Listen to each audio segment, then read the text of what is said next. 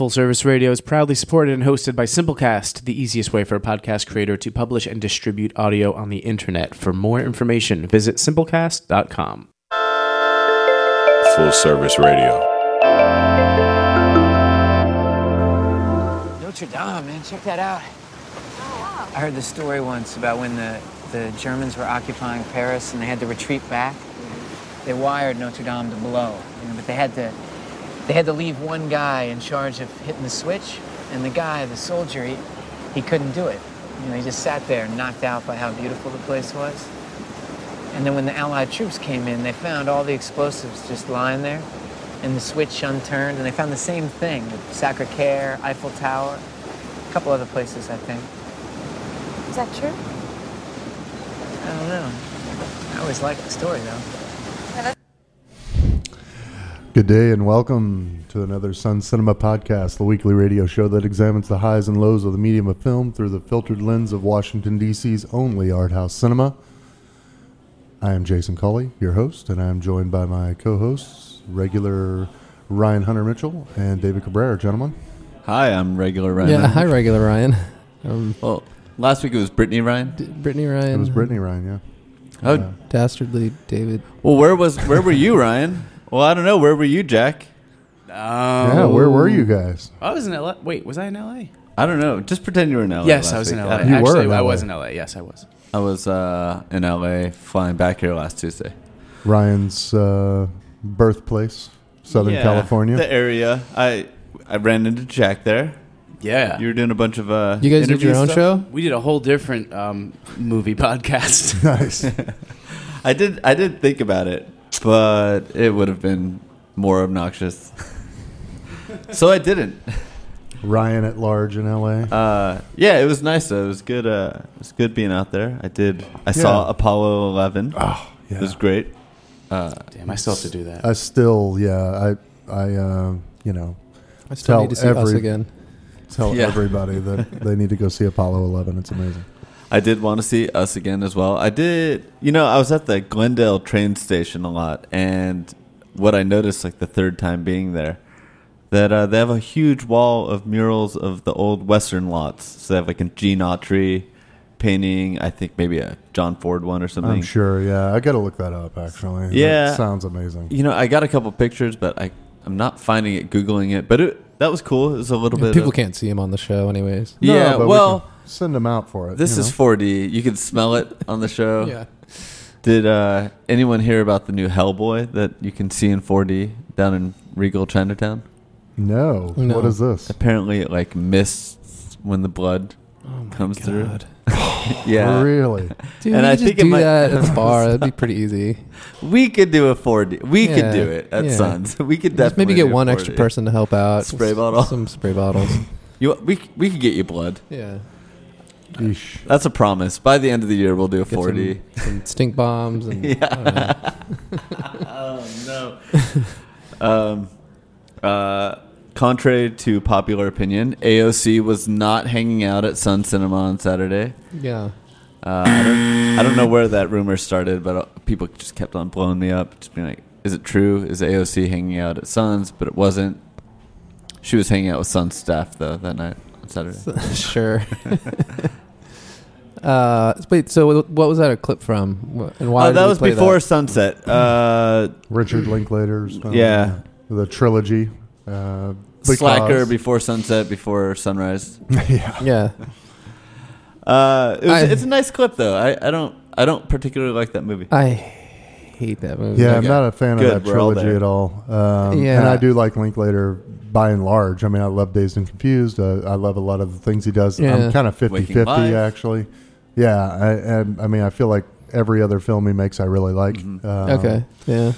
And then, but we played it because obviously, um, if you haven't heard, yeah, if you haven't heard, there was Because a fire. There was a fire in Paris uh, yesterday, and um, Paris is burning. Paris when it sizzles is uh, you know it's really happening. They, I think they're they're saying they're going to be able to save Notre Dame now that like the the shell's still Uh-huh. intact, The Hunchback. but it's uh, yeah, it was like a pretty serious thing that like you know, really raged for for a good while. I heard that spire was actually only built 150 years ago.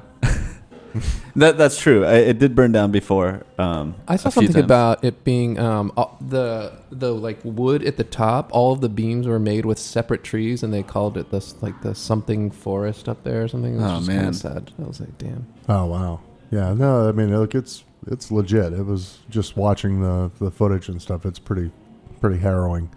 Um, but yeah, a little nod to Paris, and we were going to talk just as another you know bigger nod to Paris, just kind of some of our favorite Paris movies, My favorite Paris Hilton movies. Yeah. favorite Paris Hilton. House of. Wax, or I forget which one she's in. Uh, Paris Je t'aime definitely comes to mind. Parisia Town. I've never seen it actually. Actually, I have. It's it's, it's, good, okay. right? Yeah. yeah. yeah, There's some nice little shorts. Oh, in that's there. one of the shorts ones. Yeah, that's Yeah, one yeah. of those where you're like, oh, that one was good, and you're like, oh, that right. one was it's awful. Yeah, it, it kind of ebbs and flows, but I forget who were the directors on that. uh, it's a it's a laundry list. Why'd you bring that up, Ryan? Uh, yeah. Why didn't I bring it up like 10 minutes earlier That's so we could have Googled it, really? It's true. Um, Uh, d- is City of Lost Children, does anyone, can anyone guess, is that some dystopian Paris? was it? If I it's think not- it It is. is. I think, it is. Yeah, Then I'm going to say that one. yeah. Uh, I'll tell you one that's Sinead? kind of a an American film with a Polish director set in Paris, but is frantic. Uh, early '80s Polanski with Harrison Ford. All right. phenomenal movie. Like holds up really, really well, and it's not like either of their kind of pictures. Like when you think of Harrison Ford or you think of Roman Polanski, you don't necessarily think of frantic, but man, it's a really, really fun movie. Um, Wait, what's his, Does it, Harrison Ford's in another Paris movie, right? Oh, I hope not. oh, I think he, damn it. All right, well, you guys keep going with Um, I want to find this one. The other one I thought of uh, right off the top of my head, David. You, I'm sure you've probably seen this. The Michael Haneke film, uh, Caché or Unknown. Oh, I have seen that one. Binoche. Yeah, it's yeah. really, really good. That's cool. that like still frame, or not still frame, but a, a tripod just opening of just the view of that apartment, Yeah. and it sits there for like the first three minutes of the movie, and you start like really realizing, oh yeah, somebody's watching them. Uh, Yeah. really fun movie. I forgot that was Haneke. That movie's so yeah, good. yeah, it's so good. Um, 1995's Sabrina. Oh, come on, man. The remake of Billy Wilder's Sabrina, Yeah. which is actually great. Um, and then uh, Last Tango in Paris uh, was an easy one for me to think about. Um, maybe Brando's best performance. Ugh, that's saying something, Was but it's early really, 70s. Yeah, 73, right after Godfather. Um, had, a, had, a, had a nice little run there. Yeah.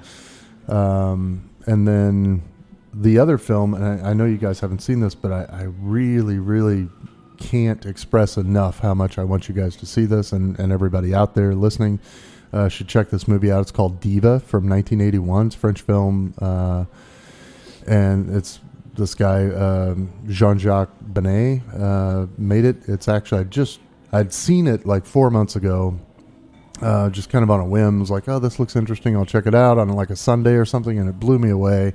And then I just finished a book called "The World of Cinema" by Mark Cousins. Uh, it's a I, I highly recommend it if like you're truly interested in like the origin of film and kind of all the movements of world cinema throughout hi- history until the early 2000s. Um, but he actually has a whole segment on this little movie and kind of its second birth of like French New Wave of the early 80s and kind of how they were um, kind of falling in and adopting um, some of the kind of um, materialism and things like and like commenting on that and like how the how materialism was kind of affecting um, Paris and and it's just it's maybe a little heady. The movie is just really kind of bonkers and great and beautiful to look at. Amazing music and Cool. just fun, fun compositions and acting. I mean, it's like really, really good. I really want everybody to see this movie. Uh, Diva. So Diva, yeah, go see it. a f- 1981. I have a few that we forgot. Yeah, go ahead. Uh, the first one is a little known movie called Amelie. Don't know if you Oh, guys yeah, heard little known You film. know, actually, good movie. That's yeah. A, yeah, it's a real fun movie. Um, La Haine. oh yeah. I actually The almost Hate. wrote that down. Actually, Yeah, that movie's so good, and It's it's tough. A, certainly a different view of Paris, but Sure. um, beautiful and really cool. And just hold on because it's a yeah, it's a ride. Yeah, it's a ride. Uh, wait, what was the other one? There was one that was obvious. Oh, Cleo from Five to Seven. Oh, seven. sure. yeah. Agnes Varda. R.I.P. Yeah. R.I.P. And then, oh man, what was the other one? I Band of what's just- a band of. Oh yeah, you go with that one. I have a one other oh, one. Band of though. Outsiders. Band of Outsiders. Yeah. Just phenomenal. Just Yeah. a good, just a good one. Um, And the Louvre is still standing, yeah. so you can still run You can the still Louvre. roller skate through the Louvre. um, Did anybody see What do you the, got? the Dreamers? remember the Anybody remember? Oh, Oh, Dreamers yes. Dreamers. Actually, Dreamers that's a is great, one. Yeah. 400 Wow. blows also Yeah, Yeah. sure. has those shots of the Eiffel Tower at the beginning. Well, and just kind of Paris at night, and in you know just different parts of town that you don't normally associate with Paris, but it's so beautiful in that black and white. You know, uh, Truffaut's ability to kind of capture the city is always And amazing. The tiny last Metro, he does that really well. Yeah, and those tiny apartments. I mean, super tiny, right? Like his parents' apartment. Yeah. Um, Uh, uh, Kur- uh, Kaurismäki, uh, definitely. Um, uh, Vie de Bohème, right? Was that one Yeah. in Paris? Yeah. Yeah, that one's that's got to be one of my favorites. It's so good. yeah. Uh, Ratatouille. Ratatouille. Ratatouille's on Ratatouille. there. Yeah. Are we looking at the same list? Oh, I'm Are not, we no, I'm gonna not. say Hunchback? There's one other one. I can't. I just had There's it. Was one it a- other French movie. There's, There's, that other literally French one, other French guys. movie. Well, I'll, I'll just br- Did you bring say it back Amelie? at some random time of the in the show. I'm sure. Yeah, if you think of it, shout it out. Yeah. Um, Breathless, but that wasn't it. yeah. That one's in Paris. yeah. Did you say Jules and Jim already? No, Jules and Oh, Jim's a good It's one. a good one. one, though.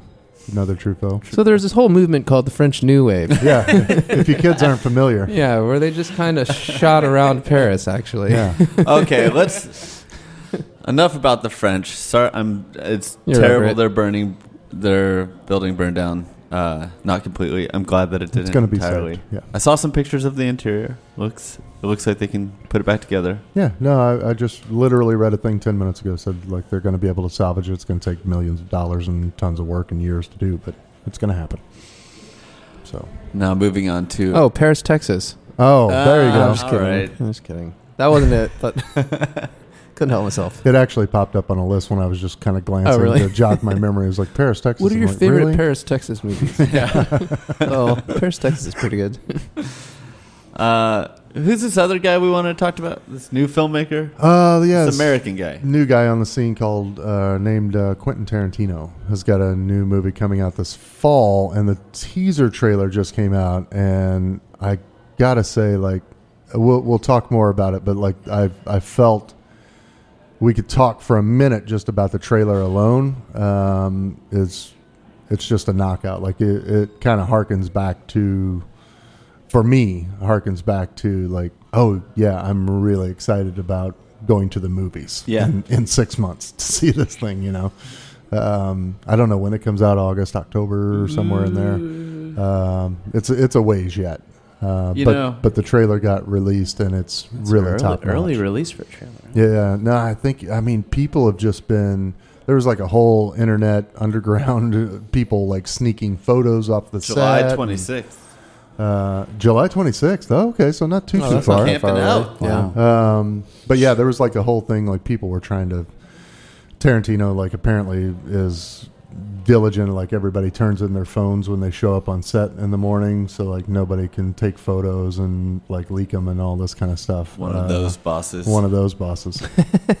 um, but anyway, like there's been like they've intentionally like leaked some photos and then they, you know, kind of just threw this trailer out here. Uh, go online, find it. It's great. We're gonna play it in a second. Um, but it's it's top notch. I mean, should we uh should we just listen to it? Let everyone listen to it. We you can listen to it. The music's great and, We'll, uh, and the dialogue's amazing. we'll let it obviously. rip. So, yeah, All right, let's go. Let's not watch it. To Let's my review right this. is Bounty Law series lead and Jake Cahill himself, Rick Dalton. And to my left is Rick stunt double Cliff Booth. So, Rick, uh, explain to the audience exactly what it is a stunt double does. actors are required to do a, a lot of dangerous stuff. Cliff here is meant to help carry the load. Is that uh, how you describe your job, Cliff? What, carrying his load? Yeah, it's about right.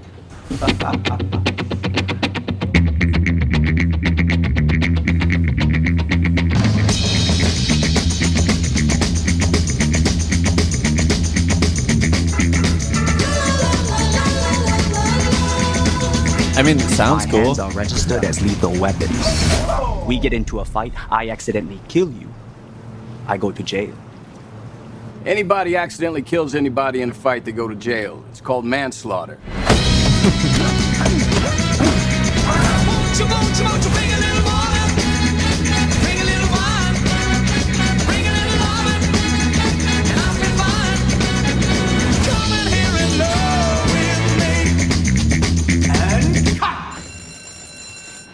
That was the best acting I've ever seen in my whole life.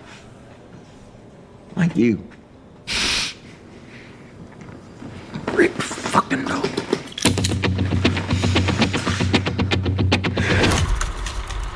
All right. Yeah. So that was it. I hope everybody got a good view of it. Was that a Um, car? Is that a car? Yeah. Sorry, there's a scene from. Never mind. it sounds cool. no, I did watch it. I was actually I did cue it up so I could watch it like Right. as the sound was going on. Ryan was watching it. I was watching it. Um, Hopefully, you were watching it. Yeah, you guys should all watch Yeah, it. you can too. maybe pause it and then get it lined up, synced up, and then. Uh, so yeah, what's the premise of the Once together. Upon a Time? Oh, Yeah, so it's it's basically like following two characters played by DiCaprio and, and Brad Pitt, uh, who is this kind of television classic star, and his stunt double um, as they're moving around Hollywood during the same time as the Manson killings are about to happen or happening, um, and just kind of you know, like like it says, once upon a time in Hollywood, it's just kind of a um, a glimpse, a little microcosm of that world over that couple of month period there in '69, I guess was it. Um, but you know, it freaking looks amazing. Um, it seems like there is there a little. Is that Manson in there? They yeah, have, like, a yeah, yeah. shot. No, Okay, they're, they're- that's the Manson character. Yeah, uh, someone's playing Manson, and I forget who it is. Uh, but yeah, no, it, it's like truly like taking a look at that exact kind of moment in time. Don't know how Polanski feels about it, talking about Polanski, but um, it's kind of interesting that, that it's happening. I think Margot Robbie's playing Sharon Tate. Ooh, I think.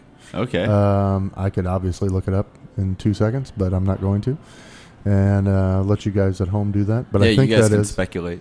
I think you- I think she is, which is pretty on point. I mean, the Um, cast looks great. The cast is yeah.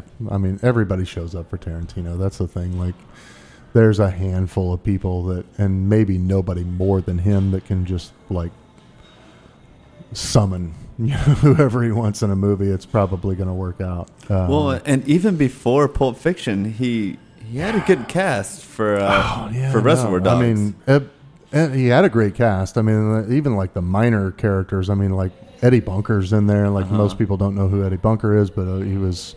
Um, I'm going down rabbit holes, but Eddie Bunker was a crime fiction writer who spent some serious time in, in jail. Was a real thief and uh, was actually um, consultant on movies like Thief with Michael Mann. Okay. a really good friend of Michael Mann. He was a really good friend of Tarantino's. It became because of Tarantino's fandom of Edward Bunker.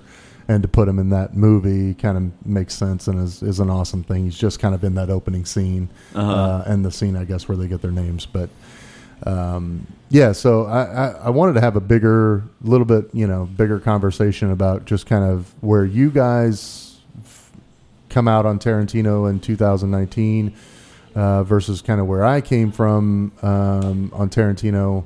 I'm a little bit older than you guys, and I don't know by how much. How old are you, Ryan? 34. How old are you, Dave? 36. Okay, yeah, so I'm 43. Um, yeah, a little bit. and so, like when Reservoir Dogs happened, um, so I'm going to preface my entire conversation with this. In '93, I think it was '92. Uh, I guess it was '92. I saw. Um, I want to say it was the VHS copy of Glengarry Glen Ross, and the previews before the movie showed Reservoir Dogs. And just from the preview of Reservoir Dogs, it was like, oh my god, I've never seen anything like Sure. this. What is happening? Nobody saw Reservoir Dogs, by the way. Uh, I mean, it, it aired at Sundance. It was part of the whole Sundance, uh, you know, um, kind of directors, screenwriters. Uh, what do they call that when they, they do the thing at Sundance? Oh, It's the workshops. Workshops. Sure. It was all part of that, and then like aired at Sundance. Notoriously had like some woman, quote unquote, I guess, fainted Um, There's always one of them. yeah, at the at the year scene and all this stuff. But so there was like this little weird buzz, but it didn't really play anywhere. Uh, certainly didn't play anywhere in the Midwest, but uh, and nobody kind of talked about it, knew about it until Pulp Fiction comes out. So for like two years, I was trying to get everybody. I, I went out and bought it on VHS and was like taking it to people's homes and like forcing them to play it, and uh, did that for two years. And then of course Pulp Fiction comes out. You know, wins the Palme d'Or at Cannes, opens that summer, blows everything out of the you know water, um, and people immediately like. Where can I find more of this guy? Well, he'd only done one other film, which was Reservoir Dogs. So Reservoir Dogs, as a result, then became super popular um, almost equally popular to, to Pulp Fiction. Um, the T-shirts, the posters, everything sure. started getting reproduced from for Reservoir Dogs, and so it was kind of funny to watch all of that happen. And people of a certain age and certain inclination toward film saw that stuff happen as well. Um, but for me, it was just a really interesting thing. I was a huge, you know, fan of this guy. He certainly had a, a, his own voice and his own style, and, and you could see the influences of everybody from Scorsese to Godard to Howard Hawks to you know all these people uh, that he would later you know go on and, and talk about. yeah. Wong Kar Wai, Sam Peckinpah, uh, you know, kind of cinema. And I mean, he always said like, "I'm a cinema guy," you know, Uh-huh. and these were very cinema, you know, guys that he aspired to. Um, so that said, I would say the last couple of films, Hateful Eight, and what was just before Hateful Eight, Oh, uh, Django Unchained. Django. Yeah, good examples. Uh, two films, uh, both Western genre, and I love westerns. Anybody knows me knows I love a good western. Um, but I feel like you can, and uh, there are guys that do this too, Woody Allen and other people. But I feel like more than anyone in my mind, when I'm watching a Quentin Tarantino movie now, like I can hear him typing this movie Oh, or def- writing this movie. Even since Inglourious Basterds for me, Okay. which I liked a lot. Sure, sure. But uh, But you can hear him Mhm. right, like, oh, this will be cool. This guy will say this, and this will be, and it's all very Tarantino-ish. Uh-huh. You know, like they all sound like something Quentin Tarantino, some version of Quentin Tarantino. you can And- see when he thinks he's clever. Like, Exactly. yeah. Exactly. And I, I think more than anybody, I you know, I'm trying to just think of these guys who are kind of you know writer directors, and you know Woody Allen comes to mind just because it's very similar, you know, uh, sounding characters in all of his Uh-huh. films. But and I can certainly see that in like the main character. A lot of times when it's not played by Allen, you can kind of go, "Oh yeah, this Yeah, is this it's whoever this is him. is playing some version of Woody Allen." Um, but I don't get that with the other characters. Uh-huh.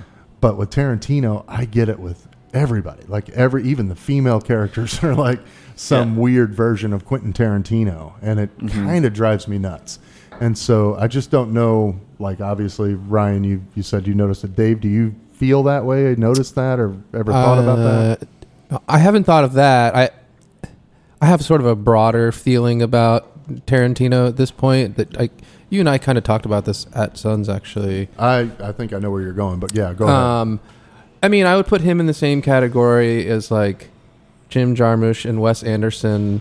Like they're three dudes that like were kind of trailblazers um, who did like found this like niche, came up with this like really cool formula for movies. Create their own world, yeah. creating their own world that was like very different than any anyone else's, but have kind of continued to do the same formula to the point now that I'm like not as excited when like I, I love Jim Jarmusch. We have a shrine for him at Suns, which you would probably be creeped out by. Uh, it's pretty amazing. It's pretty cool though. Um, but you know, like he's literally reanimating corpses for of old actors for his you know Yeah, new yeah. movie. Like, uh, you know, it's it's I'm torn between like because obviously these guys like opened the door for a lot of other people and they've obviously like inspired you know Uh-huh. so many people. Um, I and don't if know. they stopped making movies right now, they would go down in canon as yeah, I kind of wish. I guess I kind of wish that they would stop. No, I mean like as in, but like take that, you know, take what they have and like give voice to other people. Like Well- start producing movies more and like I, don't- I mean I don't know if they are. Or Tarantino not. always has. Yeah, uh, yeah. Even from the as soon as he got out of Pulp Fiction, he was Yeah. helping everyone else. And I, That's I- true. I will say, yeah. I mean, like he started his own thing with uh, Miramax of just being able to go find his own people, and you know, like Chungking Express, like got Totally. U.S. Yeah, yeah, release that's because true. of Tarantino, uh, and a lot of re-editions of old great kind of grindhouse movies and all these things that came about, for sure. Um, and Tarantino's been very open in saying, "I'm only going to make ten movies because after that, you kind of." He feels historically, if you look at all the directors, I think there are some exceptions to this rule for sure in my mind. But he's saying like you've got like ten good movies in you, and then everything after that becomes sort of rehashing and and re-examining, you know, back to your original films um, becomes repetitive. And I would say, you know, while a, I don't know that he'll hold to that, but Yeah. he claims that he's 100% going to hold to it. And I've heard him in multiple scenarios talk about that. And he's like, no, 100%, like 10, and I'm out. Um, but I, I wonder if that, if Wes Anderson or somebody like that, or Tarantino for that matter, I don't think Tarantino as much, but maybe Wes Anderson, uh, you know, do they find another gear somewhere down the road? You know, I mean, Bring back Bottle Rocket. well, I'm just kidding. doubt it. So my first Tarantino is I remember my parents going to see Pulp Fiction Mhm. and like walk having walked out. Like I, they Oh, came home and they're like, "We walked out." It was. And I was Oh, like- they walked out of the was movie. like, okay, well, how do I? See how do I go see this How do I movie? see This is gonna be cool. So I had to wait till it came out on video. But then, of course, once you see it, you're like, "This is cool." There's Yeah. cool lines. There's cool acting. cool. There's great shooting. There's it's. So the movie's really fun. The creative aspects were totally over my head at the time. Um, but then later, getting more into film, getting more into independent film, Reservoir Dogs was huge. I Sure. thought that was great. Um, and I don't think I was a totally sold fan of his. Uh, I loved Reservoir Dogs, loved Pulp Fiction, but for instance, when Kill Bill One came out, I was like, ah, I don't need to rush to the theater to Okay. go see this. It wasn't, um, you know, and I, I didn't see that in theater. But then when Kill Bill Two came out, you could watch both. Mhm. You know, I was like, all right, I didn't see that one. I should give it a chance. I actually didn't like the first Kill Bill. yeah. Um, I think a lot of people feel the second one's stronger. but then I the liked second. the second one Yeah. a lot, and I realized like, okay, he was he had some thought. He knew what he was doing with the first one, leading up to a second Yeah. one. I mean, it's really just one long movie, right? Um, you know, it's like four and a half hour movie. Just well, they are so different though. But either way, I agree. Um, and then I started getting into like True Romance, which he had written. Mhm. Um, had he written Natural Born Killers? Yeah, he wrote that as well, And that yeah. That one's like a fun movie for Nat- why it's I fun. Yeah, he did. So New True Romance. I started getting it, realizing it. Okay, he's careful about what his output is. Like he's writing stuff. He's he is throwing a bone to other directors because he True Romance. I think he could have made a great movie out of it, Mhm. but I don't know that it would He- have been better than. He actually pre-sold that before he had made Reservoir Dogs. Okay. even. So that goes back to like early '90s. It sat on a shelf. It's and a then good movie. when Pulp Fiction came out, Ah, True Romance is greenlit in a second, and he had Oh, already sold got it, it. so Tony Scott made it. Okay. Um, just the backstory of Yeah. why he didn't direct that. So then he does. So after Kill Bill two, is Inglourious Basterds the next one? No, uh, well, you skipped over Jackie Brown. Which Oh, I Jackie love. Brown, which is great. I love Uh, Jackie, Brown's Brown very so. Jackie much. Brown's amazing. I Um, fucking love Jackie Brown. His his first three, I mean, they're they're so good. But then there's this thing that I think is one of the problems with Tarantino. Despite like, I like that he's careful. I think he makes meticulous movies. Didn't necessarily care for. Um, Hateful Eight was good. It was okay. Django was Unchained okay. was cool, but I wasn't excited. Didn't need to see them again. I did like Inglourious Basterds, but those first 3 I Mhm. think are so solid. But there's this thing, and I kind of lump in Scorsese a little bit with this, is uh, this kind of glorifying of of uh, mafia culture, which is kind of at least they're irreverent about it and show that it's kind of dumb at Right. the same time. Um, but it just became such a cool thing, and I do think they're careful with it. They do good, you know, insightful character studies in it, great editing, great stories. But just it blows up the genre, and then then we get from that comes so many cheesy mafia movies and crime movies. A hundred percent. So they do it really well. This but happens in music as well. exactly, Of course. This is all the bands that came after Nirvana. Right. Like I think if we had a fine art curator or historian here, they would be able to say the same thing. You know, um, but certainly in music and movies, it's inevitable. So almost their reputation and everything that Tarantino brings to the industry is almost worse than his actual movies. Like I don't think I think he challenges himself enough. I think he's not trying to break new ground because he shouldn't. He you know, he's obviously no one says no to him in the editing room, no one says no to him anywhere, and that makes for slightly worse movies, I think. It can. I, I think they could be a little bit uh, just the amount that he literally isn't limited. Like his last few movies have been a little long. Yeah. Um, Once Upon a Time in Hollywood might be. That being said, I'm super excited for it, and this one looks a little stronger than Hateful Eight. I yeah, everybody's kind of. I don't know how they're getting their information. I don't know if there's like early versions of this being leaked, but people are saying like it's a it's a return to form to those early '90s years as far as how this film's going to come out. Um, Should be are good. excited.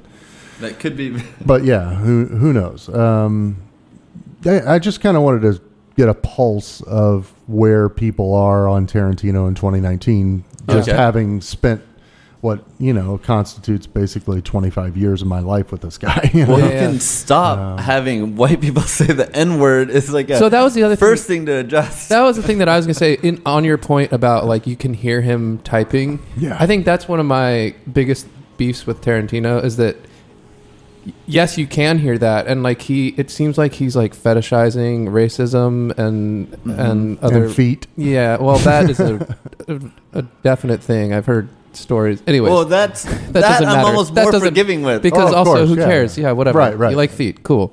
yeah, Uh, that's co- that's yeah. actually cool that you make that weird in movies. Yeah, yeah, Yeah. absolutely. Oh, Grindhouse, Grindhouse, Grindhouse, and I did sure. like both of those. Death actually. proof.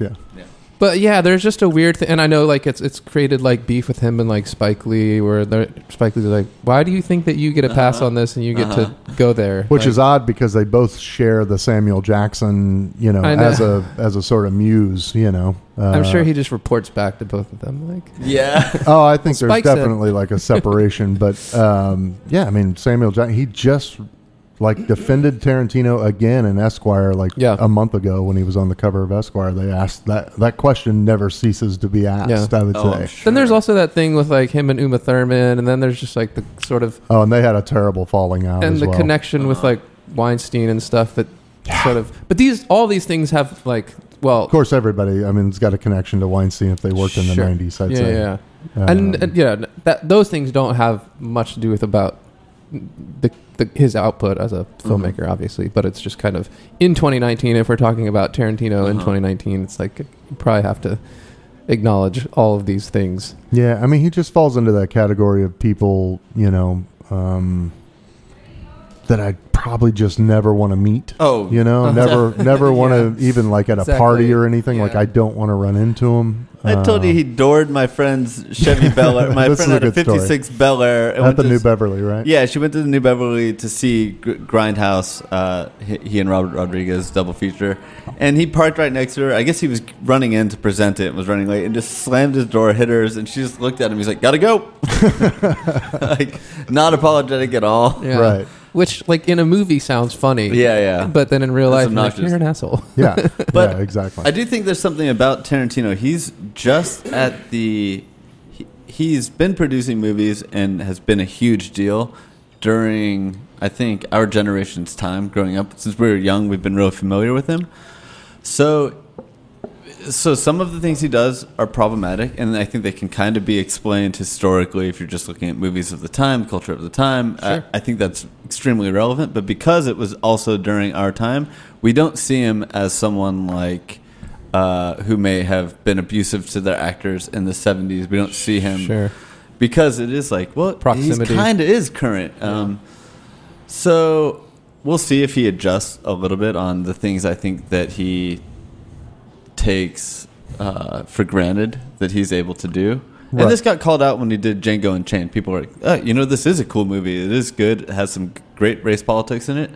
Uh, could a black person have made it? Uh, is he because he's got a good theme? Is he taking too many liberties? I think this was asked during that time, I remember reading and for good reasons. I remember reading good articles also that were in defense of Tarantino Sure. on Django, saying like what that he was actually using his privilege as a white man to make Uh-huh. that movie, and that if a black person had made that movie, people would have freaked out. Totally. Um, so there are It's all you of know, these things, yeah. yeah.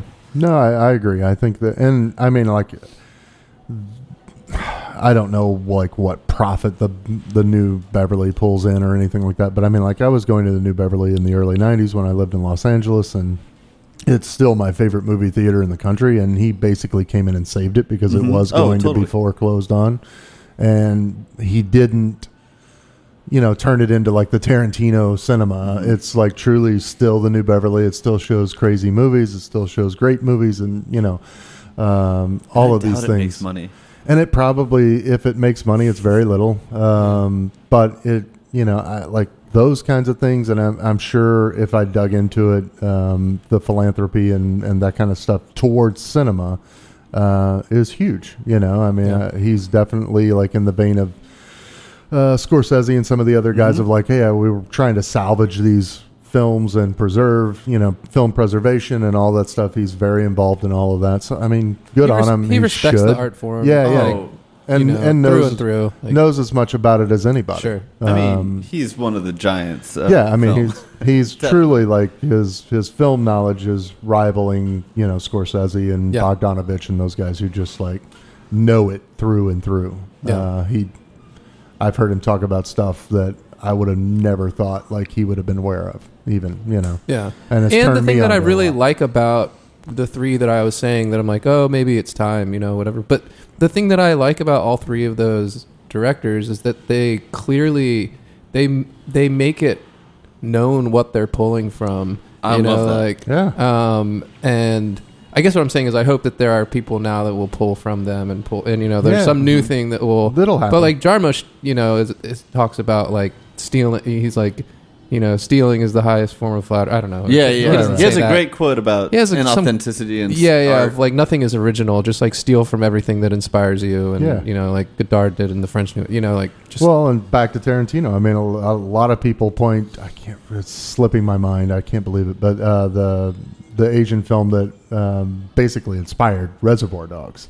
Uh, a lot of people were like, "Oh, that's pretty close to a ripoff." Um, which one? and uh, you can Google it in two Cummins? seconds; it'll find out. Just Um, Google it. Watch the trailer. God, I can't believe I can't remember the title. Now I want you to look it up. But anyway, um, you know, so uh, back to your point, though. I mean, like he, it doesn't matter if he took that, lifted that from something else. Like what came out of that was something wholly original. yeah, Yeah.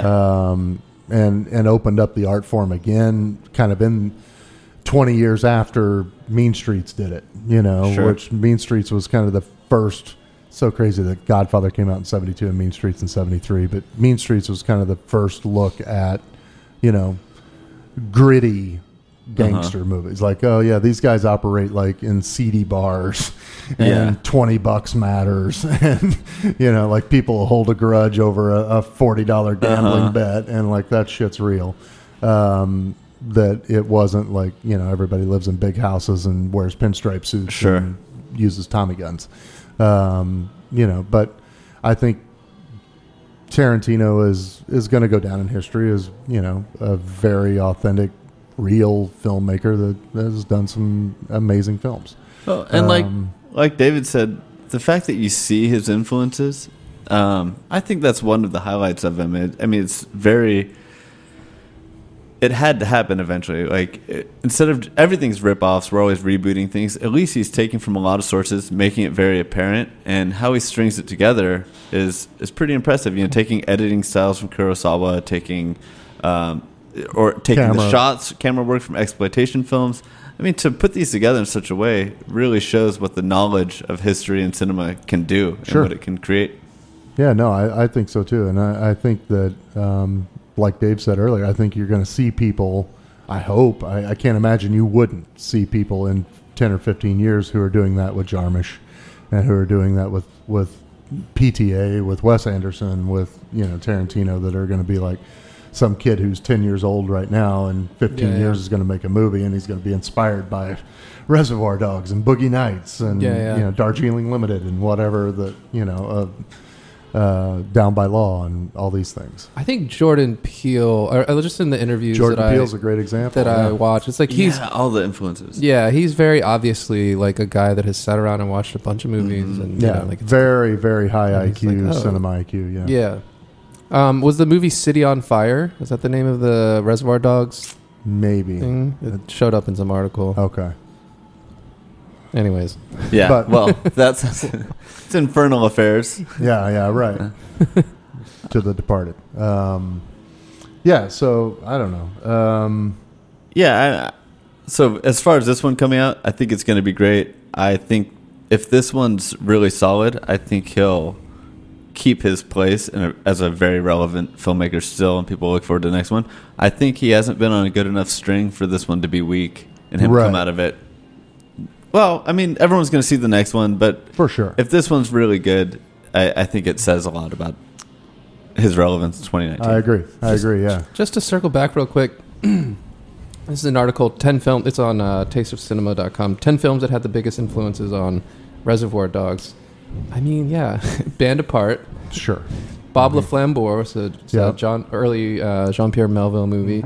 The Killing by Stanley Kubrick. The Killing of a Chinese Bookie, Cassavetes. Yep. Uh, I don't Bl- see it. Bloody Bloody Mama, Roger Yeah, Corman. right. Um, I haven't seen that one. Flight to Fury, a Monte Hellman movie. Oh, I haven't seen I that haven't actually. seen that. Yeah, that's Two-Lane Blacktop. Yeah, yeah. Hellman, right? Yeah, yeah. Uh, the Taking of Pelham. Pelham Tell them one, two, three. Uh-huh. Yeah, of course. Uh, the Big Combo, Joseph Lewis. I haven't seen that one. Uh, a Better Tomorrow 2 by John Woo, 1987. And then City on Fire was the other one that, yeah. Okay. There's a lot of good, you know. yeah. And the truth is, is like people like myself probably, you know, it's interesting the way that people get to culture or get to something that is not in front of them right now. You know, like Sure. um, I know that I have seen a lot of movies or heard of a lot of things because I've watched things now and been like, oh, that was really cool. And then someone's like, oh, actually, that's from da da da. And you're like, oh, shit, yeah, now I want to yeah. go see that. That's dope. no, I mean, like Scorsese led me to Cassavetes. Like that was Yeah. reading about Scorsese and him talking about Cassavetes was like, oh, I, I should go check out Cassavetes. If this guy's like his mentor, Yeah. holy shit, you Yeah. know. Um, Yeah, But- so someone bringing bringing all these artists that we needed to brush up on. I mean, what what are the '90s and what is indie cinema without Tarantino in my Yeah. lifetime? oh no, for for sure. I mean, I mean, we probably wouldn't have had Bottle Rocket without, well, definitely without Scorsese, and because he had put it on his like top list Right. movies, we probably never would have got. Who knows if Wes Anderson would have had a career without this? Yeah, I mean, stuff. you can kind of thank Harvey Keitel for all of it. I mean, that was like the one connection Lawrence Bender had, who was the producer and still is of, of Tarantino's films. But he worked, uh, I don't know if he worked at Miramax or somewhere, but he had a connection to Harvey Keitel. Harvey got all the money t- And- to make Pulp Fiction, right? Right. And Reservoir Well, Dogs. Reservoir Dogs for sure. That was like Harvey Keitel, like got Tim Roth, he got Michael Madsen, he got you know he got everybody involved, and was like, hey, we're all going to work for scale. This is a killer script. This kid's pretty good. And Tarantino wasn't going to direct it. It was Harvey Keitel Ah. who said, no, you should direct this. Like it's so clearly written. Like your You vision is so Yeah. yeah. Like all you got to do is get behind a camera. He apparently went to like uh, no shit, like a two day film course in Hollywood, like crash course on here's how to run a camera, uh, and then showed up like a week later on set. Like, all right, I'm directing my first movie. Here we go. Um, you know, so that's it's a great story. You know, yeah, and the budgets kinda for both those off. are so low. I Yeah. mean, they made these so cheap. Yeah, Tim and that was it. I mean, that was the other out of the thing. Like Bender was like, you got to do like primarily like this has to take place in one location because we don't have money. And he was like, all right, great, warehouse, Warehouse. Give Got me a can of gasoline and two bullets. right. That's the uh, Godard line. What do you need to make a movie? A, a girl and a gun. Girl and a gun. You know? So, yeah, no, I mean it's it's good stuff. What's going on at Suns this week? We're still in April Fools. Still on April Oh, God. Fools. Comedies. Uh, just a bunch of Dumb comedy and Dumber. bullshit. Doctor Strangelove, some dumb movie. Um, by some guy. some guy. I don't know. Probably never inspired anybody. That probably didn't inspire shit. Uh, Yeah. For sleep. uh, airplane with the exclamation point. Without that, we never would have got Hot Shots Part Two. Yeah, Yeah. that's true. You- See the yeah. Uh, Dumb and Dumber. yeah, fun. Samsonite. Uh, Half baked. Oh, we could have done a whole show about drug movies, 420 Fucking stuff, man. damn it. Damn, bro. Shit. Well, this is all bonks considered with bonk boy. Yeah. oh, I guess we did that last we did year. that last Right, Yeah. All right. Uh, Duck Soup on Sunday. Oh, it's a Karl Marx movie. So much Karl Marx. Carl and And then Waiting for Guffman is uh, next Monday. Chris yeah. part Yes, of like, Screen yeah. Queens 90s. If you're out there comedy and you series. have not like figured out Christopher Guest and like that whole scene, um, you know, please, please go to Sun Cinema. Or if you're not in the city, if you're listening It's abroad, so funny. Find it streaming somewhere and get your hands on it. It's so good. And then so Tuesday's good. this movie Yo Yo, which I'm excited Yeah, about. It's Pierre gosh. It's like a old, it's a '60s like kind of silent film. He just did a good job of being a, a really good physical comedian. But the other Paris movie I was going to say to circle back to that is Playtime. We're Mm. showing at Oh, the end of the month. on Jacques. Tati. Yeah, which is kind of a it's a critique of of uh, modernity and you know and the insanity of technology. Yeah. Uh, but it's from the '60s and it's pretty funny. Um, and it's got a lot of really cool shots of Paris as well, and, and certainly holds up. and it holds up. Yeah. Too kind of even today, like even just him standing there, the great shot of him standing there looking out over the field of cubicles. Yeah, yeah. You're like, yeah, yeah, this is still happening. This is who we are. 60, 70 years later. Yeah. Um, Uh, still a real thing. we fixed it. We fixed it. Yeah. All right. Well, should we? You want to play us out with that little song about Paris? Yeah. Ode to Paris. Morning in Paris, the city awakes Goodbye. to the See you next week. bells of See you. Au revoir. The fisherman fishes, the bakerman bakes to the bells of Notre Dame, to the big bells as loud as the thunder, to the little bells soft as a psalm. And some say the soul of the city is the toll of the bell. The bells of Notre Dame. Listen, they're beautiful now. So many colors of sound, so many changing moods. Because you know, they do not ring all by themselves. They don't? No, you silly boy. Up there, high, high in the dark bell tower, Thanks for listening to this program on Full Service Radio, broadcasting and recording from the Line Hotel in Adams Morgan, Washington, D.C. Full Service Radio programming can be accessed live and archived on fullserviceradio.org. Our talk programming is available on most podcast apps like iTunes and Stitcher, and our DJ sets are available on mixcloud.com slash fullserviceradio. Full Service Radio features over 30 weekly shows and over 50 local hosts covering every topic imaginable. If you want to be a guest or get involved, email us at info at fullserviceradio.org. Follow us on Twitter at FullServiceRDO, on Instagram and Facebook at Full Service Radio. Thanks for listening.